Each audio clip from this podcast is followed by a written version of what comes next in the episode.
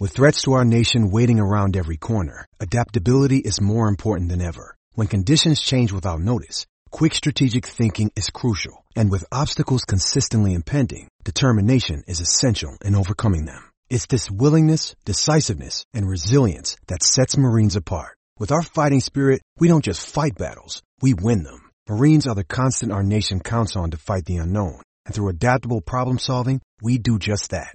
Learn more at marines.com. It is Ryan here, and I have a question for you. What do you do when you win? Like, are you a fist pumper? a woohooer, a hand clapper, a high fiver. I kind of like the high five, but if you want to hone in on those winning moves, check out Chumba Casino. At ChumbaCasino.com, choose from hundreds of social casino style games for your chance to redeem serious cash prizes. There are new game releases weekly, plus free daily bonuses. So don't wait. Start having the most fun ever at ChumbaCasino.com. No purchase necessary. VGW. Void were prohibited by law. See terms and conditions. 18 plus. Hello, it is Ryan, and I was on a flight the other day playing one of my favorite social spin slot games on ChumbaCasino.com. I looked over the person sitting next to me, and you know what they were doing? They were also playing Chumba Casino. Coincidence? I think not. Everybody's loving having fun with it. Chumba Casino is home to hundreds of casino-style games that you can play for free anytime, anywhere, even at 30,000 feet. So sign up now at ChumbaCasino.com to claim your free welcome bonus. That's ChumbaCasino.com and live the Chumba life. No purchase necessary. VGW. Void were prohibited by law. See terms and conditions. 18 plus. Hello, welcome to the Snooker Scene podcast. I'm Dave Hendon, and inevitably, this business of having two podcasts a week, it's already fallen apart. uh, this is a podcast, uh, but it's not the interview that I was hoping to bring you because I haven't done it yet. Um, and it's no one's fault. I was going to interview Scott Donaldson at the Championship League.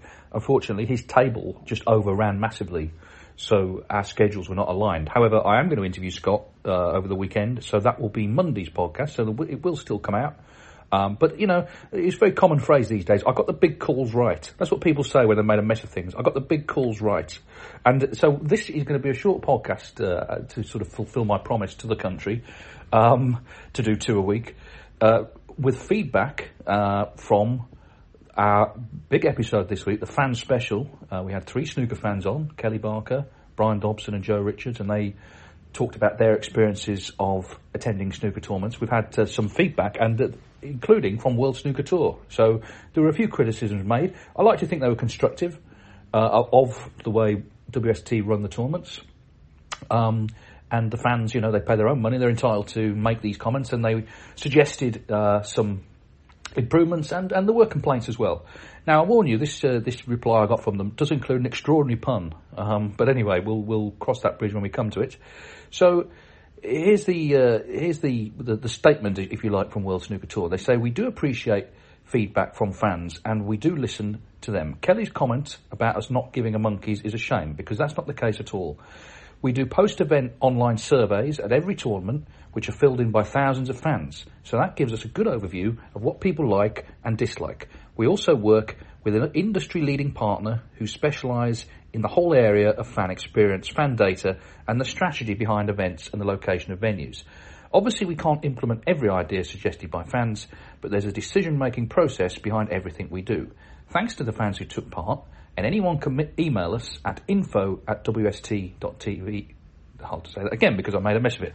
Yeah, can email us at info at wst.tv with feedback. Now, here comes the pun. Particularly to the guy who suggested more Mexican food at Torments. we'll taco that idea on board. Well, we'll, we'll move we'll move past the pun. Um, I appreciate the uh, reply, and I, I, did actually mean I, I, know they do these uh, these surveys, so I, I, did I meant to mention that actually because I do know that they ask fans to um, to fill things in. I forgot to mention it. Um, however, I have to say, you know, when they say they take all this feedback on board in terms of location of venues. It's not entirely true because, for example, Brentwood, I know for a fact they get it for free. So that's why they're going to Brentwood because they're not paying for it. Uh, so it's not entirely true, but uh, it's equally it's a valid point worth making that they do have uh, a facility for people to actually give feedback, and you know they, they, are hamstrung by certain things, and money is, is one of them. But um, anyway, I, I, thank you for listening to uh, to what we said. And by the way. Um, uh, it's hit the uh, it's hit the YouTube streets today. If you if you want to watch if you watch myself and, and Sam Fletcher from World Snooker Tour walking around a park for 25 minutes talking, it's on YouTube. Uh, we went we were in Leicester and uh, Sam's a very enthusiastic young man and uh, and yeah, we walked round we walked around the park for half an hour talking about all sorts of things. So that's on YouTube. Uh, now the other uh, replies we've had, Adam Fisher. Uh, he's got a few points here. He said merchandise, merchandise stalls at events are quite frankly dull, uninspiring, and must operate at a loss. Who wants an official WST t-shirt or mug, a Jimmy White keyring, or an overpriced snooker rulebook? The only merchandise I'd be interested in are books. Why isn't there a snooker bookstall? I often hear of rare books, i.e. Stuart Petman's, that I'd love to get hold of. WST should get the rights to a lot of these books and flog them at all events. Uh, I'm sure they'd sell well amongst the snooker nerds. Book launches at events would go down well. Note that I'm eagerly waiting for someone to write, write the bestseller Norbreck Adventures. There must be some golden stories that will simply get lost if someone doesn't write them down. Uh, thank you, uh, Adam, for that point. I'm sorry, I'm just distracted because it's, it's, the BBC News have flashed up that Boris Johnson is actually going to resign. uh, talk about the writing on the wall. Anyway, uh, yeah, the problem with the, the, old books is actually a lot of them are just out of print, so actually getting hold of them is difficult. You know, that's why if you go on Amazon, it seems they're either sort of 5p or about 300 quid. Um, but uh, yeah, I mean, uh, it would be popular if anyone's got a sort of collection of them and they uh, maybe sold them at a tournament. That would be uh, that would be popular. Uh, Adam continues. No mention of the English Open at Barnsley in 2017. What a cheapskate job that was. Pure desperation. I attended a day there, and I particularly remember having an awkward stare eyeball to eyeball with the then three-time world champion Mark Selby. I don't know who was more embarrassed to be there, me or him. He was slumped in a chair, which was way too small for him, in the leisure centre cafe, with random local kids running around in armbands causing havoc. Parents screaming, some kids in fancy dress, snooker players in bow ties with cues in hands, queuing for jacket potatoes, OAPs shuffling around precariously with trays of coffee, and a loud, distorted sound system was blasting out Barnsley UPVC window adver- advertisements. If an alien was dropped into this scene, it'd certainly have a hard time working out what was going on. To top this off, I remember hearing, I think this was the same event, that Stuart Bingham would spend breaks sleeping in his car. Ronnie wasn't wrong. He said snooker was a car boot sale sport. I'm sure Barnsley made Crawley look like the Albert Hall. Also, it was on this day that the old lady ran laps around the table and Ronnie let her take a shot. I saw this event unfold in real time. Before she got up and ran, she was standing up and down like a yo-yo for a good while. This didn't put the players off because there were a lot of distractions and noise during that session, including loud aircon and a man in the front and a man in the front that was hooked up to an oxygen mask and cylinder that was pretty loud. Ronnie complained about the latter, and upon learning this was someone's life support system, he instantly apologised to the chap and went about his business as, as usual. It was a weird atmosphere, something wasn't right, so it didn't surprise me when she entered the floor. what an extraordinary email that is. Well, that's yeah, that was Barnsley. Um, again, it's a similar kind of. A lot of complaints have been about these leisure centres, um, and it seems that because of all the other things going on that you've described there, it's not always uh, the most sort of comfortable, um, comfortable place to you know go and watch uh, go and watch snooker. Uh, Tommy O'Prey, a few things I'd suggest to improve the game are as follows: have a different. I'll answer these one by one, Tommy. Um, have a different dress code for each tournament.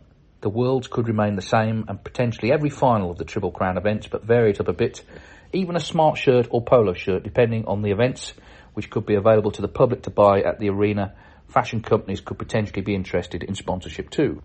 I think I've said before, I'm not that bothered about the dress code. Um, I quite like the smart clothes, and there is evidence that um, in places like China and around the world, actually, it's one of the selling points of snooker is the fact that they're wearing these suits. A lot of people find, feel it's old-fashioned and things should move on. I don't mind a sort of smart shirt. So it, it's not something I will get excited about either way, but it's a, it's an idea, of course. Uh, now, uh, Tommy continues, listen to the players. WPSA need to hear what the players are saying and properly consider implementing changes. The pay situation, already discussed at length, being top of the list. No one should work for free. At the very least, establish a mileage allowance and contribute towards fuel costs, i.e. 40p per mile, multiplied by the distance to event from players' home addresses, along with a basic hotel allowance. The WPSA could do five sponsorships a year, so any player ranked below uh, the top 16 goes into a draw and gets a £10,000 sponsorship. Not exactly a wage, but a definite incentive. I don't agree with that latter point. That would create absolute mayhem if they, if they gave just five players 10 grand each, you know. I mean, you can just imagine the, the scream ups because it, it, it, would be literally a lottery. The mileage idea, I think, is actually a good one. Um, I think that is a good a, a, a sort of it would recognise that not everyone, for example, lives in Leicester. You know, Ben Woollaston can get to the Morningside in ten minutes. Scott Donaldson is going to take him five hours. So that's actually not not a bad idea at all. Um, when you say they listen to the players, the problem is that the players all say different things, usually depending on where they are in the rankings. Uh, so, for example, this mixed doubles event, a lot of lower ranked players who basically just don't understand how broadcasting and the commercial world works say it's a disgrace that there's an event for just eight players. Well, it, it's happening because a broadcaster wants it to happen. so that's it. That's that's end of story. The, the most important component of a professional sport is the is the uh, the manner in which it's professional, and it's professional because it's funded by money, and the money comes from broadcasters. Number one, ticket sales and sponsorship as well. They're the three ways that money comes into the sport. So if a broadcaster wants to put money in to show a particular event, then they should show that event. Simple as that. Uh, anyway, uh, that, that's a different point. Speaking of doubles, uh, t- Tommy continues a random draw doubles event rather than the standard two players representing the same country. Just have a random draw. The winners could also nominate a charity for a small pot of prize money to be awarded to. Combinations could make interesting viewing. Mark Williams had that idea, and I thought it was a good one actually. Um, the charity element, I'm not so sure about really. I mean, if people want to give to charity, that they can do that themselves. But uh, the random draw, I, I quite like that idea. Tommy says more tournaments in Scotland or in the north of England. I used to go to the shootout every year in Blackpool. Living in the north of Scotland, it's now just too expensive to travel, and having only one event in Scotland is quite poor. Again, I suppose the problem, Tommy, with that is that you know someone needs to fund these tournaments. It's, it's all very well saying, well, let's have three more tournaments in Scotland. Who's going to, who, which broadcaster is going to show them? Who's going to sponsor them? You know, this is the problem. It's get, it's it's the market, isn't it? Supply and demand. If the demand's there, fine. But the, the evidence is that that, that uh, you know there, there isn't the money in the pot to put more tournaments on at the moment. Uh, now, uh, a competition, WST competition, like a raffle or online draw. The winners get tickets for a big event, hotel and travel costs covered. Second place, tickets to the Masters or the UK. Third place, entry to a smaller event. Some signed photos could also be prizes. Yeah, I mean, absolutely. I, I think I said a couple of weeks ago that, uh, you know, they could do that definitely on their app, which is no good, as we know, but if they relaunch it, you know, every day. Why not during tournaments, ticket giveaways? You know, a sense of excitement about oh, you can come to the tournament. We're doing it on the, the uh, Championship League coverage on Free Sports. We're giving away most days actually tickets to the Champion of Champions. You know, and it's a way of just engaging viewers and obviously people are going to be winning tickets and coming along. Uh, Tommy says I could go on, but I won't. Thank you for the wonderful podcast. It's great to hear you back. Well, thank you, Tommy, and thank you for your uh, thoughts and ideas. And uh, actually, he sent another email here. He says, he talk, speaking of encounters with players, I feel I need to share mine. Back in the late 80s, early 90s, Stephen Hendry was at the opening of a kitchen shop in Ayr, Scotland, where I lived. I was a young boy and took along my snooker book to be signed.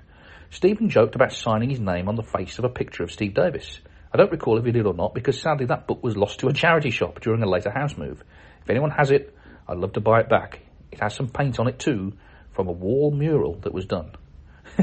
well, if that book, I mean, it's out there somewhere, so someone someone may know where it is. So, if anyone can track it down, uh, do let us know. Uh, Scott McCarter, I write as I'm listening to your fans episode with Kelly, Joe, and Brian. Can I raise a question about something very specific?